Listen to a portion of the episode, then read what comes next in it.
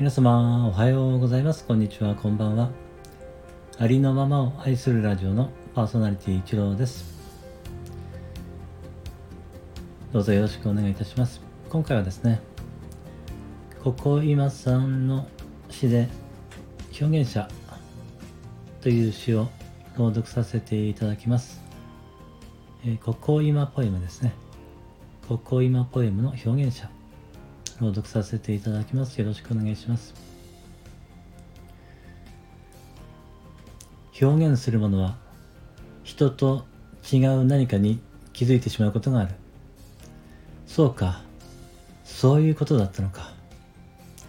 君の言っていたことがやっと、君の生みの苦しみがやっと分かった気がした。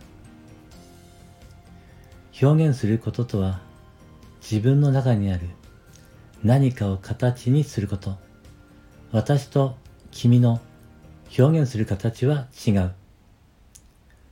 君の表現するものは実際に人の役に立つ。私の表現するものは形はあるようでないけど、人の心に届くように紡いでいる。君の手、汚れながら綺麗なものを生み出す。私の心、傷つきながら言葉にして届ける。それでも表現するものは何か違うと言われたりする。それでも表現するものは表現することをやめない。表現することが生きていくこと。表現することが生きた証を残すこと、表現することが存在する目的、君の作ったものをお守りにして、私は今日も言葉を紡ぐ。